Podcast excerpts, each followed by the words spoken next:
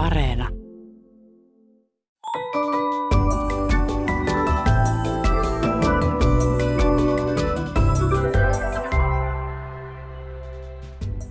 Hei, tämä on Aristoteleen kantapää, ohjelma kielen ja todellisuuden väliseltä harmaalta alueelta, ja minä olen Pasi Heikura. Tänään tutustumme keinoihin, joilla polarisoitumista voidaan purkaa. Selvitetään, miten vaarallinen on aseesta lähtevä patruuna, ja mietitään, onko eutaaminen kielen murhaamista vai armomurhaamista. Vanha hokema, missä EU, siellä ongelma, ei pidä ollenkaan paikkaansa. Monet EUlla alkavat vierassanat ovat hyvin käyttökelpoisia ja siksi paljon käytettyjä. Niin kuin nyt eufemismi eli kiertoilmaus, joka on hyvin usein tarpeellinen tapa puhua suoraan. Kuulijamme nimimerkki Eudan partaalako luki lokakuussa Karjalainen lehdestä kiinnostavan kiertoilmauksen – Lehti kertoi kodittomiksi jääneistä kissoista ja paikallisen eläinsuojeluyhdistyksen työstä, kun sellaisia kissoja heille tuodaan. Aina silloin tällöin kissoja ei enää voi auttaa, vaan ne joudutaan sairauden takia eutaamaan. Nimimerkki Eudan partaallako huudahtaa ihmeissään. Eutaamaan, Onko tämä eutanasiasta väännetty verbi jo kovinkin yleinen? Ollaanhan tässä aika kaukana suomen kielen sanasta armokuolema, mutta näin ei tarvitse puhua kolkosti armomurhaamisesta. Ja hyvinhän tuo sanan eutanasia alku taipuu suomen kielen verbin kaltaisesti taivutettuna. Toivottavasti kissat ja ihmiset pysyvät kuitenkin sen verran terveinä, että eutaaminen ei yleisty ihan liikaa. Yhdysvaltain presidentinvaalien jälkeinen kuohunta on saanut tiedotusvälineet etsimään syitä tuon riitaisan valtakunnan kahtiajakoon eli polarisoitumiseen. Eikä vain Yhdysvaltain, samaa jakautumista on jo pitkään ollut nähtävissä muuallakin maailmassa. Syitä on jo löydettykin. Syyllisiä ovat ainakin sosiaalisen median algoritmit, jotka suosivat kärjistyksiä ja voimakkaita tunteita. Syyllisiä ovat erilaiset perättömiä uutisia levittävät trollit. Syyllisiä ovat tiedotusvälineet, jotka ovat jo vuosien ajan kutsuneet keskusteluohjelmaan studioon asiantuntijan lisäksi jonkun aivan päinvastaista kantaa edustavan ihmisen, koska ristiriidat kuulemma kiinnostavat yleisöä. Ja syyllisiä ovat jopa tietokoneet, joiden varassa maailmamme nykyään toimii, koska niiden toiminta perustuu binääriseen kaksilukujärjestelmään, ykköseen ja nollaan. Vähemmän on pohdittu sitä, mitä polarisaatiolle voisi tehdä – sitä pohtivat muutama vuosi sitten naapuruussovittelun keskuksessa työskennelleet Mirjam Attias ja Hanna Vuorinen, kun he lukivat väkivallasta, joka oli roihahtanut Forssassa paikallisten nuorten ja pakolaiskeskuksen asukkaiden välillä. He saivat viranomaisilta luvan soveltaa Forssassa menetelmää konfliktien ja polarisaation purkamiseksi. Lopulta sitkeä työ tuotti tulosta. Väkivalta Forssassa loppui ja kaksikko palkittiin ensin Suomen ja sitten Euroopan rikoksentorjuntakilpailussa. Mitä tehdä, kun tuntuu, että kaikkialla ja kaikissa asioissa on vain kaksi ääripäätä, yhteisökoulutuksen uranuurtaja ja Depolarize-hankkeen vastuullinen johtaja Miriam Attias? Tervehdys vaan. Mun mielestä tuossa tulikin se asian ydin kun sä sanoit, että tuntuu, että on vain kaksi ääripäätä, niin sehän on just näin, sehän on tunne. Ja ääripäät, miten ne vahvistuu, niin nehän vahvistuu siitä, että me puhutaan niistä ja ne puhuu meistä ja me puhutaan ne todeksi. Nehän on isoja voimia ja mitä nyt sitten mun polarisaatiokoulutuksessa käsitellään, niin on tosi tärkeää tunnistaa ne ja tunnistaa ne oikein. Mutta sitten, jos se polarisaatio halutaan purkaa, niin silloin meidän ei kannata keskittyä niihin ääripäihin, jotka on periaatteessa vaan ilmentymiä tämmöisestä ajatusrakenteesta, vaan me etitään sitä, että missä ne on ne ihmiset, jotka ei vielä ole liittynyt jompaan kumpaan leiriin ja mitä ne ajattelee. Mennään tavallaan siihen väliin. Joo, koska tämä kahtia jako, mistä puhuit, niin sehän on yksinkertaistus. Ja me ihmisethän tykätään yksinkertaistuksista, mehän tarvitaankin niitä. Ja sitten meillä on vahva taipumus ajatella ryhmien kautta koska eihän kenenkään identiteetti ole olemassa, jos ei ole jotain toista, johon sitä peilata. Joten me tarvitaankin niitä ryhmiä. Mutta sitten kun me liitetään tähän tämmöinen toinen tyypillinen ominaisuus, että me katsotaan asioita vastakohtien kautta, niin kuin hyvä, paha, ruma, kaunis, iso, pieni, niin sitten tavallaan me yhdistellään näitä meidän ajatuksia tälleen ja sitten se yksinkertaistaa joskus maailmaa vähän liikaa. Ja sitten jos haluaa purkaa polarisoitumista tai purkaa vastakkainasettelua, niin täytyy kiinnittää huomiota niihin, jotka ei lähtenyt mukaan tähän juupas eipäs juttuun. Polarisaatio perustuu juuri tällaiseen me vastaanne ajatteluun. Pohjalla on tämmöinen ajatusrakenne ja tätä voidaan siis myös purkaa, koska tämä on pelkkä ajatusrakenne. Kuulostaa siltä, että tähän touhuun on olevassa menetelmä. Joo, on. Ei se ole mikään sellainen luonnonlaki, joka nyt vaan vyöryy ja me ei voida sille mitään, vaan sille voi tehdä paljonkin. Polarisaatiohan on sellainen ilmiö, että on joku tapahtuma maailmalla, joka alkaa vaikuttaa paikallisesti ihmisten välisiin suhteisiin. Esimerkiksi nämä, mitä sä luettelit tuossa alussa, niin saameet ottaa kantaa puolesta tai vastaan. Ne niin kuin herättää sellaisen tunnereaktion. Tärkeää on vaan opetella tunnistamaan ne tunnereaktiot ja ehkä toimii niin kuin sillä omalla paikallisella tasolla koska siinä on niin paljon asioita, joihin ei voi vaikuttaa suoraan se, mitä maailmalla tapahtuu, mutta siihen voi vaikuttaa, miten mä annan sen vaikuttaa tässä mun arjessa ja näissä mun ympyröissä, näiden ihmisten kesken, kenen kanssa mun pitää niin kuin jollain tavalla tulla toimeen.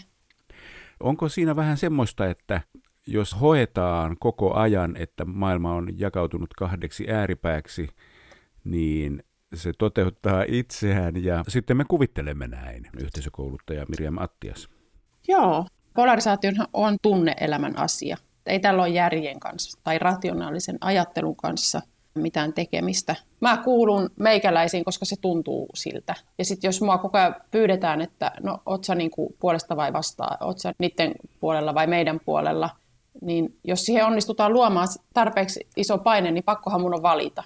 Ja tämähän on myös sitten polarisaatioiden toimijoiden pyrkimys luoda painetta ihmisille, että ne joutuu valitsemaan, ne joutuu yksinkertaistamaan tämä on niin kuin lähes tämmöistä vaistomaista tunnedynamiikkaa. Ja sitten me yritetään vaikuttaa siihen faktoilla. Aletaan oikeastaan ehkä lisäämäänkin siihen ilmiön bensaa, koska jos me puhutaan faktoista, kun meidän pitäisi ymmärtää tunnemaailmaa, niin sehän vaan lisää bensaa, se pitää sitä asiaa esillä. Ja se ei niin kuin varsinaisesti pure niitä fiiliksiä, mitä ihmisillä on siellä pinnan alla. Polarisaatio tarvii bensaa kehittyäkseen ja vahvistuakseen. Ja bensana toimii, jos nyt mietitään, mikä vahvistaa ajatuksia, ajatusrakenteita, niin puheet. Se, mitä me luetaan mediassa ja se, mitä me sanotaan, millaisia sanontoja me käytetään.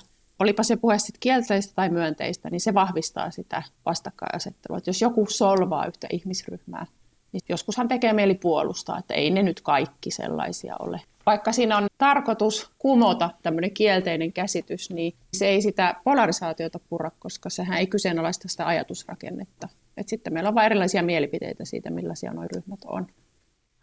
Ja tähän tämä teidän polarisaatiokoulutuksenne perustuu? Mä oon siis työskennellyt hollantilaisen polarisaatioteoreetikon Bart Brandsman kanssa, joka loi tämän teoreettisen viitekehyksen asialle ja tämmöisen mallin siitä, että miten tämä polarisaatio ilmiönä ja dynamiikkana toimii. Bart itse kertoo sellaista tarinaa siitä, kun hän on siis filosofia, sitten hän on tehnyt toimittajan töitä pitkään ja hän oli töissä Hollannin islamilaisella radiokanavalla. Ja oli tämmöinen päivä kuin 12.9.2001 ja hän meni töihin ja hän huomasi, että yhden yön aikana hänestä on tullutkin ei-muslimi. Että mitä on tapahtunut? Mitä tapahtuu, että yhtäkkiä tällä asialla on niin paljon väliä, kun täällä ei koskaan niin kuin aikaisemmin ole ollut mitään väliä. Ja se ei tunnu mukavalta, kun sut määritellään joksikin, mitä sä et ehkä ole itse koskaan ajatellut edustavassa. Ja sitten samalla hän miettii, että mutta enhän mä voi myöskään, tai voinko mä kieltäytyä tästä. Se alkoi vaivaa hänen päätä niin paljon, että hän alkoi miettiä sitä, että konfliktiteorioita on paljon. Mutta sitten tämä polarisaatio on vähän abstraktimpi juttu. Ja tätä ei ole kukaan yrittänyt vielä kunnolla sille teoreettisesti jäsentää, niin hän yritti ja hän kirjoitti siinä muutaman kirjan josta ensimmäisen nimi oli muuten, että Can I refuse to be a non-muslim? Voinko kieltäytyä olemasta ei-muslimi? Ja nelisen vuotta sitten hän sai tämän mallin valmiiksi ja sitten mä suomensin sen. No millainen tämä menetelmä sitten on? Jos tätä ilmiö haluaa ymmärtää, niin on tärkeää tietenkin ymmärtää, että meidän todellisuudethan on vähän erilaiset, riippuen siitä, että ketä me ollaan ja kenen kanssa me hengataan ja, ja missä me asutaan ja mitä me tehdään. Niin jos tämä olisi semmoinen jaettu itsestäänselvyys, niin sittenhän meille tulisi ehkä automaattisesti sellainen tarve että nyt tässä täytyy vähän niin kuin neuvotellakin ja kyselläkin muilta. Että ei ole niin paljon jaettuja itsestäänselvyyksiä. Tämä Bartin malli yrittää niin kuin kuvata sitä ryhmätoiminnan lainalaisuutta, jonka mukaan siis polarisaatio toimii kolmen peruslain mukaan ja saa ihmiset ottamaan erilaisia roolia. Jos me analysoidaan ja tunnistetaan oikein nämä dynamiikan lainalaisuudet, niin sitten me pystytään myöskin purkamaan sitä, tekemään semmoisia ratkaisuja ja puhumaan sillä tavalla, että osa jengistä ei tunne, että tämä ei ole meille. Tämä polarisaation purkaminen on sitä, että me ei lähteä vahvistamaan näitä yksinkertaistuksia, vaan sieltä sillan rakentajan asemasta pitäisi niin kuin tippua semmoiseen kuuntelijan asemaan ja oikeasti kuunnella, mitä ihmiset sanoo. Mitä ne ihmiset sanoo, jotka ei lähtenyt mukaan tähän? Mitä ihmiset oikeasti tarvii ja toivoo ja ajattelee?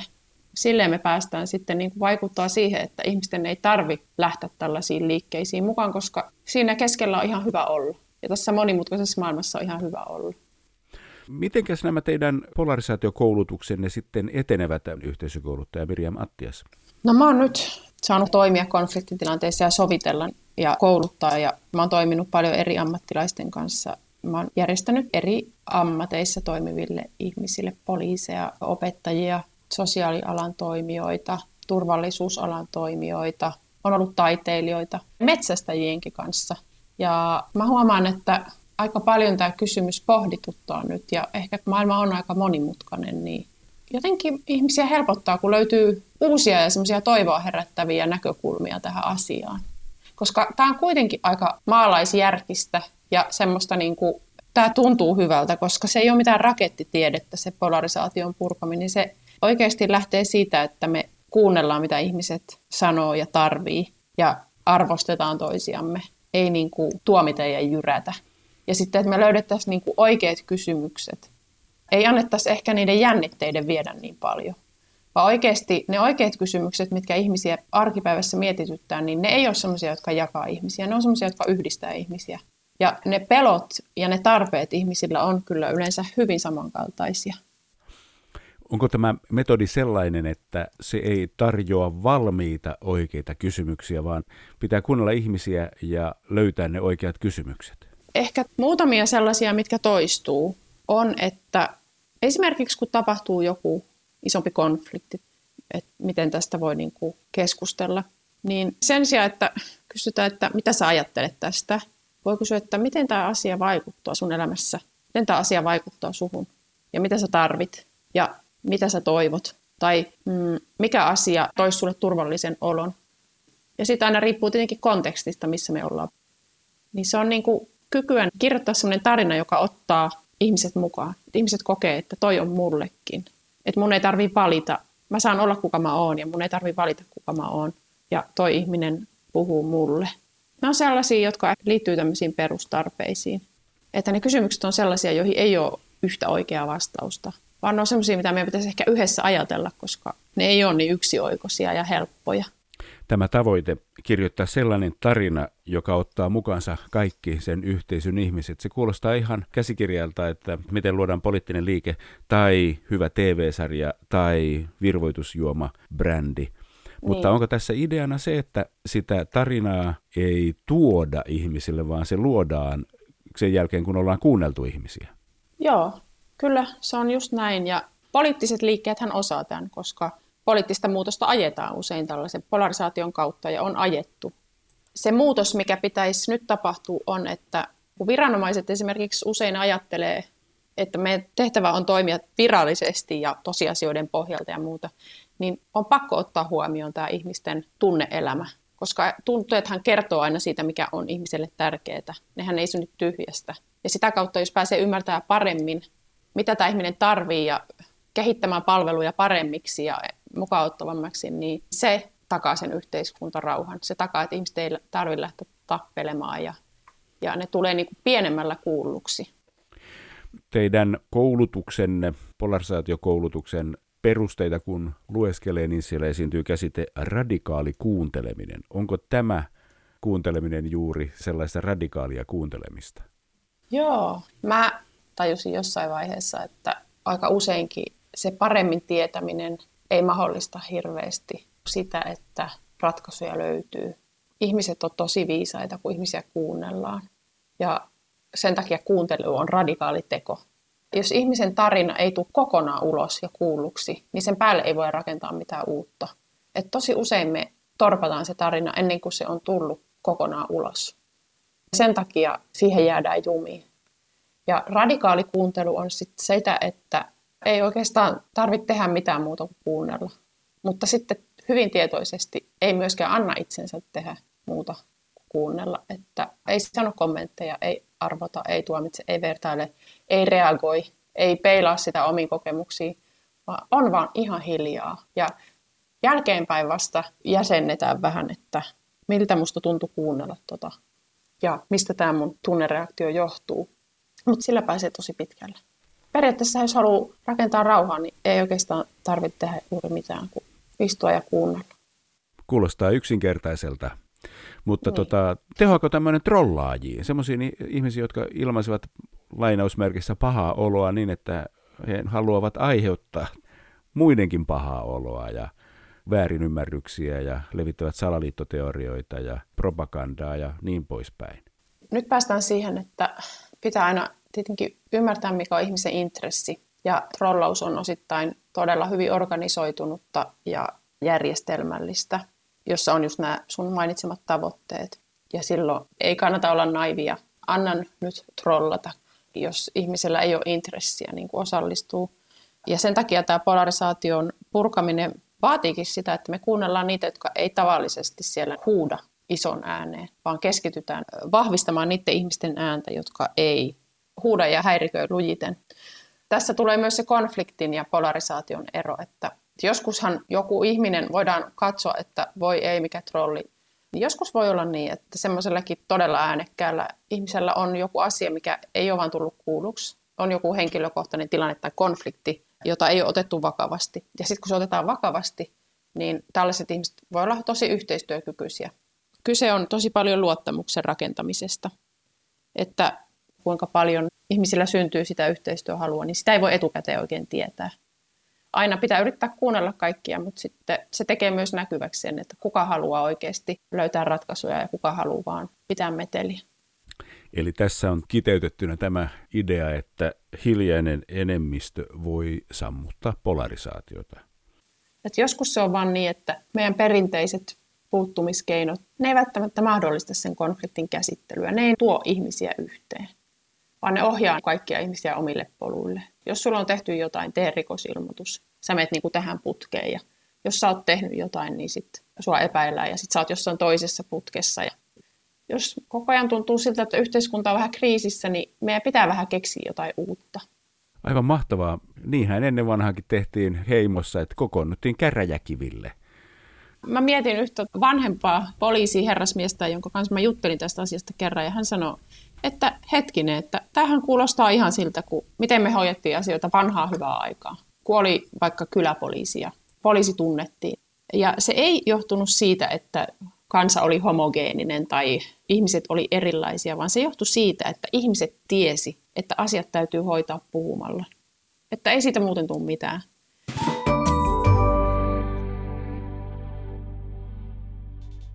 Kansa on taas puhunut. Nimimerkki Tonnin Stiflat lähetti Aristoteleen kantapään tutkittavaksi mysteerin, johon oli törmännyt hiljattain Helsingin Sanomien TV-sivuilla – Kirjoittaja kertoo kolumnissaan, miten oli liikuttunut muumianimaation äärellä samaan aikaan kun rakas jälkeläisemme pureskeli kaukosäänintä tonnin setelinä. Asiayhteydestä saatoin päätellä, että muumit eivät olleet tehneet vaikutusta kirjoittajan jälkikasvuun, mutta mihin ihmeeseen viitataan tonnin setelinä ilmaisulla? Nimimerkki Tonnin Stiflat ihmettelee. Nuorisotietotoimistoa käyttämällä selvisi, että Tonnin seteli on vuonna 2000 viideohjelma Kummelissa esitetty sketsi, jonka rooleissa ovat Heikki Silvennoinen ja Timo Kahilainen. Sketsissä Kahilainen ostaa pienen kahvin ja vohvelin, jotka maksavat yhteensä kahdeksan markkaa. Hän maksaa ostoksensa tuhannen markan setelillä, mutta myyjä antaa takaisin vain pari lanttia. Kahilainen ihmettelee tilannetta. Se oli tonnin seteli. ja yllättäen myyjän kasvot muuttuvat täysin ilmeettömiksi. Silvennoisen pysähtynyt ilme elää edelleen verkossa suosittuna meeminä. Sieltä erikoinen ilmaisu. Uusia idiomeja syntyy siis näinkin.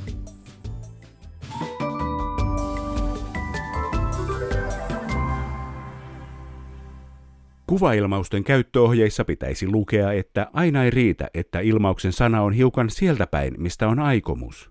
Joskus sanotun merkitys saattaa heittää häränpyllyä ihan millimetrien heiton vuoksi. Tällaiseen törmäsi marraskuun puolella kuulijamme nimimerkki Karate Sillinen kuunnellessaan Yle puheesta ohjelmaa Suuri serkkuteoria. Toimittaja kertoi siellä näin. Yhtä vaarallinen kuin sävel soittimesta on aseesta lähtevä patruuna. Ilmaus järisytti nimimerkkiä Karate Sillinen. Pääni tyhjeni välittömästi ja aiheutti ajatusten riistäytymisen kuunnelman loppuosan seuraamisesta.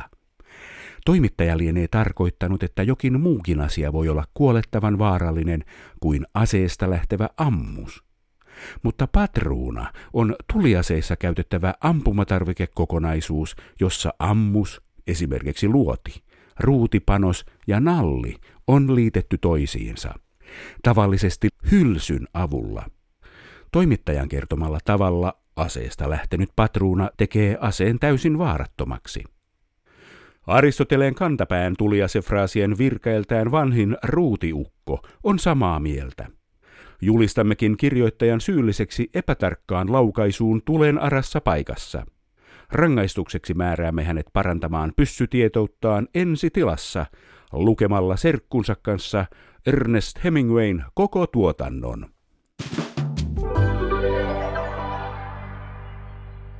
Vanhaan aikaan, kun kaikesta oli pula ja koko ajan vilutti, jokaiseen askareeseen ei ollut omaa vempelettä. Sen kuulee myös vanhoista sanonnoista. Sama esine saattaa seikkailla monissa eri merkityksissä. Tämä ilmiö sai kuuleamme nimimerkki Logiikka-Iikan miettelijäksi viime syyskuussa, kun hän luki Ylen juttua valko ja Venäjän suhteista. Aleksander Lukasenkan uhkaus luovuttaa pidätettyjä taistelijoita Ukrainaan oli murentanut hänen luotettavuuttaan Kremlissä. Jutun mukaan uhkaus oli ollut monille piireille se viimeinen oljenkorsi, joka rikkoi kamelin selän. Nimimerkki Logiikkaikka ei tiedä mitä ajatella. Eikös viimeiseen oljenkorteen yleensä tartuta ja eikös se ole eräänlainen symboli toivosta? Logiikka Iikka on oljenkorren kanssa hiukan hätäinen. Kyllä se vanha arabialainen tarina kertoi kamelin lastaajasta, joka kasasi lastia kamelin selkään liikaa, kunnes viimeinen oljenkorsi katkaisi poloisen kuormajuhdan selän. Toivon symboli sen sijaan on hukkuvan oljenkorsi, johon tartutaan kun kaikki muu toivo on mennyttä.